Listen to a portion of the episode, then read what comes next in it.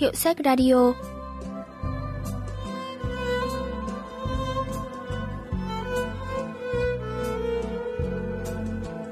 Thanh Tâm xin chào quý vị và các bạn. Mời quý vị và các bạn lắng nghe Hiệu sách Radio, chương trình giới thiệu những tác phẩm văn học đặc sắc và tiêu biểu nhất ở Hàn Quốc qua góc nhìn của các nhà phê bình văn học.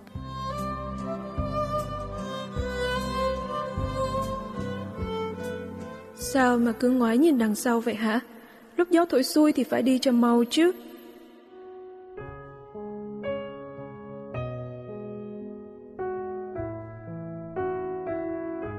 Khi quay lại nhìn vợ như thế, tuy sẵn giọng nhưng nước mắt anh lại tự nhiên trào ra. Cứ nghĩ rằng nếu vượt qua con đèo này thì sẽ chẳng còn thấy ngôi làng thân thương kia nữa. Chân anh như đang buộc hòn đá ngàn cân. Anh trèo lên đỉnh đèo, xốc lại dây đai và nhìn lại ngôi làng của mình lần cuối.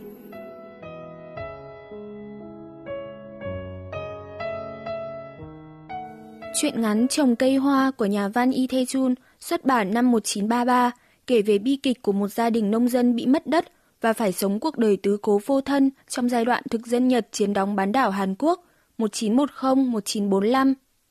Chuyện bắt đầu với cảnh nhân vật chính là anh Bang cùng vợ và con gái 2 tuổi phải dắt díu nhau rời bỏ quê hương.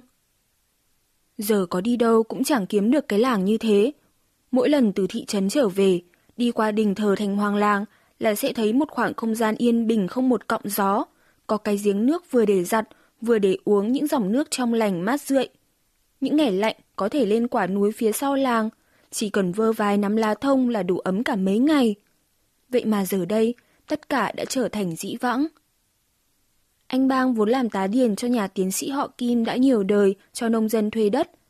Nhà họ Kim đối đãi tốt với tá điền, nên anh Bang cũng coi đất thuê như là đất của mình mà yên ổn làm ăn. Con trai của tiến sĩ Kim cũng là người có nhân có nghĩa. Anh thường giảm tiền thuê đất cho tá điền nào có hôn sự hay tang lễ trong năm. Nhưng anh con trai không biết vì lý do gì mà lại bán đất rời đi ăn song. Từ sau khi đất bị bán cho người Nhật, cuộc sống của tá điển trong làng ngày càng khó khăn hơn. Tiền thuế sư bị tăng lên gấp mấy lần, ruộng thì phải bón bằng phân hóa học, ai không đủ tiền phải vay nợ mà cày cấy. Nhưng đến mùa thu hoạch thì lúa bị ép giá. Bán lúa xong, người nông dân lại phải đóng thêm đủ thứ thuế không tên. Đến khi tính lại thì thấy chẳng còn gì ngoài một đống nợ nần chồng chất. Vậy là người nông dân bị dồn vào bước đường cùng. Ai có bò phải bán bò, ai có nhà phải bán nhà trả nợ. Nhà nhà lần lượt rời khỏi quê hương.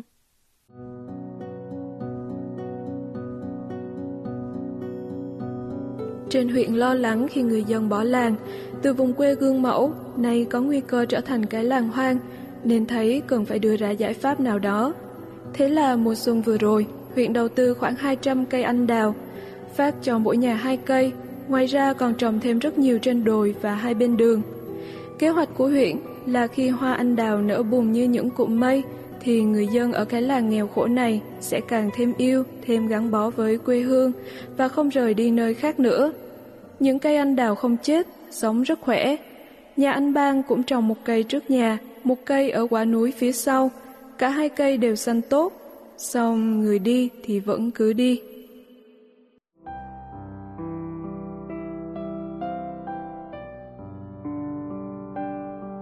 Nhà anh Bang ban đầu cũng không hề muốn bỏ làng, bỏ quê. Chẳng cần ai phải mang cây đến trồng. Tự trái tim anh lúc nào cũng đau đấu tình yêu với làng quê, vườn tược. Ngay cả lúc trồng cây anh đào này, anh cũng thấp thỏm đứng ngồi không yên vì sợ cây chết. Khi chồi bắt đầu đâm, cây bắt đầu mọc, thì anh cũng thấy lòng mình dâng trào một niềm hạnh phúc khó tả. Mặc dù đã sinh ra và lớn lên giữa núi đồi thiên nhiên, nhưng chưa bao giờ anh cảm thấy tạo hóa lại thần kỳ, mùa xuân lại màu nhiệm đến vậy. Nghe bảo năm sau hoa nở nhỉ? Hình như nó chỉ nở vào mùa xuân thôi ấy. Ừ, thấy bảo vậy đó.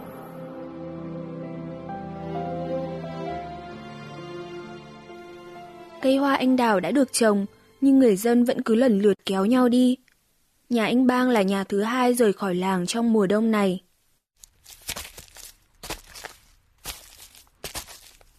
Hai vợ chồng cứ lầm lũi đi, không ai cậy răng nói với nhau nửa lời.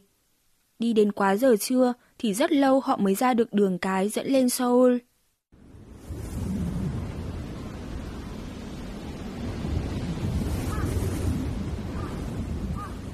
Mấy ngày nữa là sang đông chí nên gió thổi rất buốt.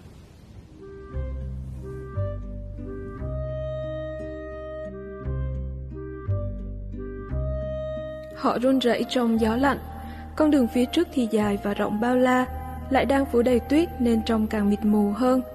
Con đường đang trải dài trước mắt, dưới chân và cả trong trái tim hai vợ chồng. Khi bước trên bờ ruộng, trên cánh đồng vẫn chưa thấy gì, nhưng vừa đặt chân lên con đường cái này thì họ mới nhận ra là mình thực sự đang đến một nơi rất xa lạ. Nỗi lo mưu sinh ùa về khiến hai vợ chồng đều bồn chồn, bất an. Mỗi khi có xe ô tô chạy qua,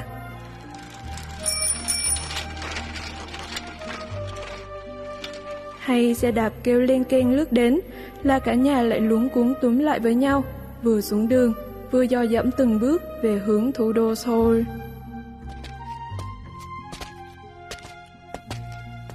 Con đường ra thủ đô với nhà anh Bang không phải là con đường hy vọng, mà giống như con đường khổ hạnh bắt buộc phải đi. Nhà phê bình văn học Tròn Soyoung phân tích. 그래서 1920년대 중반 정도부터는 농촌에서 도시로 떠나는 인구의 이동이 Từ giữa những năm 1920 trở đi, sự dịch chuyển dân cư từ nông thôn ra thành thị bắt đầu tăng nhanh. Tuy nhiên, trong thời kỳ này, các thành phố bắt đầu thay đổi diện mạo theo quá trình tư bản hóa do thực dân Nhật Bản cai trị. Những lợi ích của nền văn minh phát triển chủ yếu để phục vụ cho người Nhật, còn người dân trên ban đầu Hàn Quốc phần lớn là tầng lớp nghèo khổ, chỉ biết lang thang trong thành phố. Nỗi lo lắng mà gia đình anh Bang cảm nhận khi bắt đầu tiến vào thủ đô đã ẩn dụ về hai vấn đề tiêu biểu của xã hội đương thời. Đó là sự suy thoái cùng cực của người nông dân và sự gia tăng của tầng lớp dân nghèo thành thị trên ban đầu Hàn Quốc. 당대의 대표적인 두 가지 문제를 예리하게 포착해서 작품에 담아냈습니다. Cả nhà anh Bang phải đi bộ 4 ngày dòng dã mới đến Seoul. Trời tối, nhưng họ không dám vào nhà nghỉ hay mua đồ ăn. Số tiền còn lại sau khi bán nhà ở quê trả nợ không có nhiều, nên không thể dùng một cách tùy tiện. Họ cố lê đôi chân mỏi mệt, đi lang thang vô định qua những con phố, rồi quyết định nghỉ đêm phía dưới một cây cầu không tên.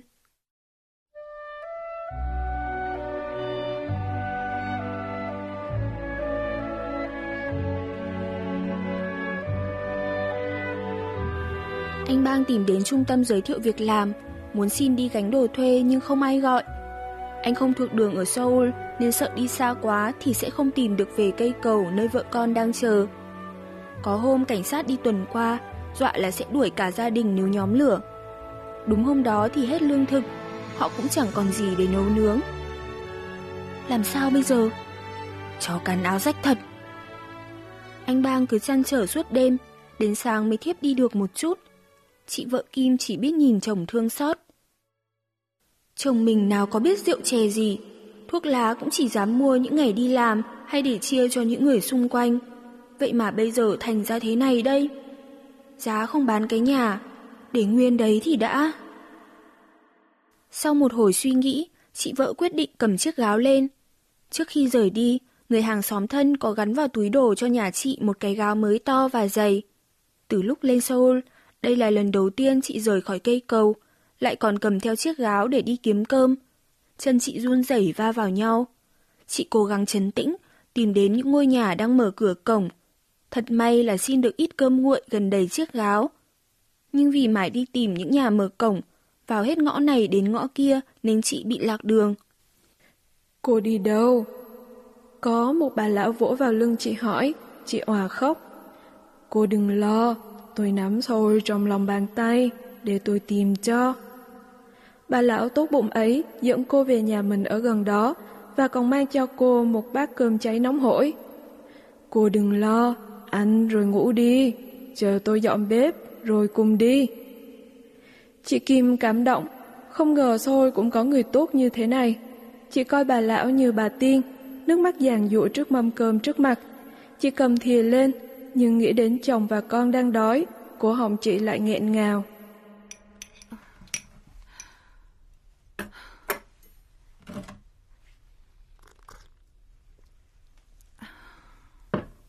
Ăn được một hai miếng cơm cháy, chị Kim đặt bát xuống và theo bà lão ra ngoài.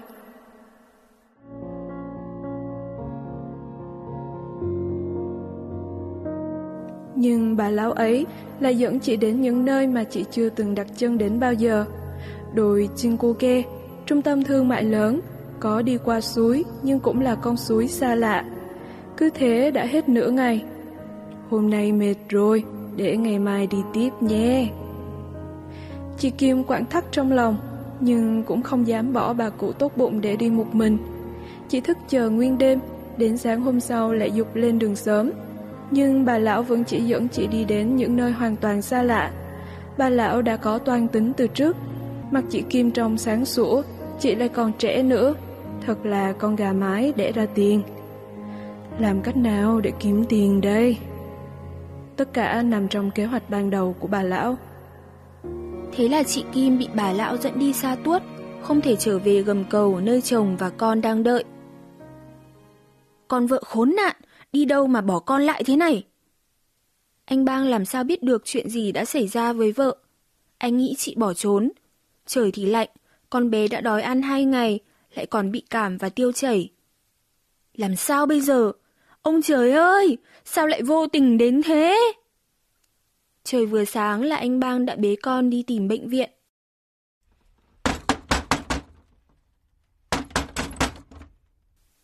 Nhưng bệnh viện không nhận người không có tiền. Mất nửa ngày lang thang tìm bệnh viện, anh Bang lại bế con trở về gầm cầu. Anh đói lắm, nhưng không thể bỏ con lại một mình. Đến tối thì không chịu được nữa. Anh tạm để con lại đi xin vài thìa cơm nguội ăn vội, rồi quay trở lại gầm cầu.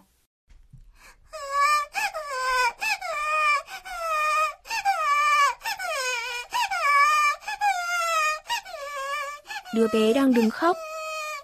Chết ở đâu thì chết đi. Mày bỏ lại con lại thế này xem mày có sống tốt được không? Anh bang hận vợ mà rủa thầm. Nhưng mỗi lúc như thế, hơi thở con gái lại càng gấp hơn.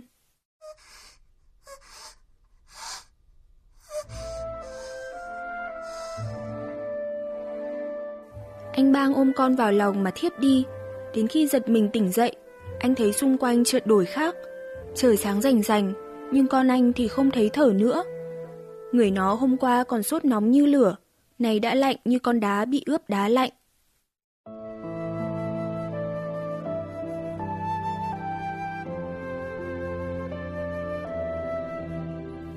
Mùa xuân đến rồi, mùa đông khắc nghiệt đêm băng giá qua đi, đổi lại là mùa xuân đến mang niềm bất hạnh cho anh bang.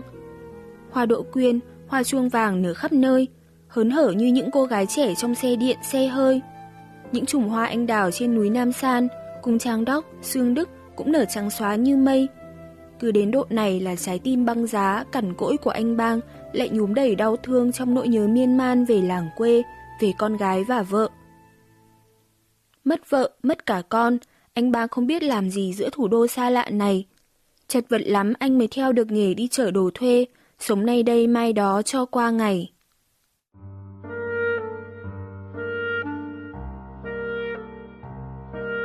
Một buổi sáng nọ, anh gặp May khi cuối ngày nhận được cuộc chở đồ cho một khách Nhật tới đỉnh núi Nam San và nhận ngay được một đồng 50 hào. Anh vội xuống núi để tìm quán rượu, thì lại đứng ngỡ người ra ngắm chùm hoa anh đào đang nở rạng rỡ trước sân của một gia đình người Nhật. Anh lại nhớ đến quê. Cây hoa anh đào quê mình không biết có nở đẹp như thế không? Quê mình không biết có phủ trắng hoa thế này không?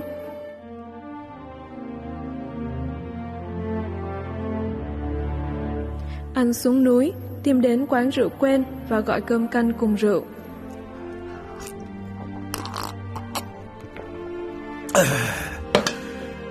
vừa nhắm rượu, anh vừa đùa cợt với một cô hầu rượu đã qua lứa.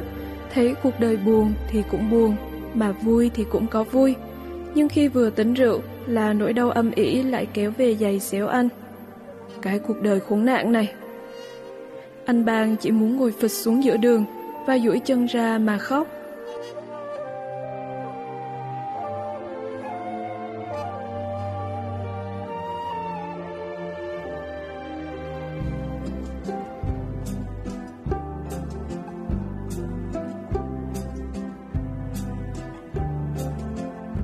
Các bạn vừa tìm hiểu chuyện ngắn Trồng cây hoa của nhà văn Y Thê Chun. Chuyên mục Hiệu sách Radio xin cảm ơn sự quan tâm theo dõi của các bạn và xin hẹn gặp lại vào thứ ba tuần sau.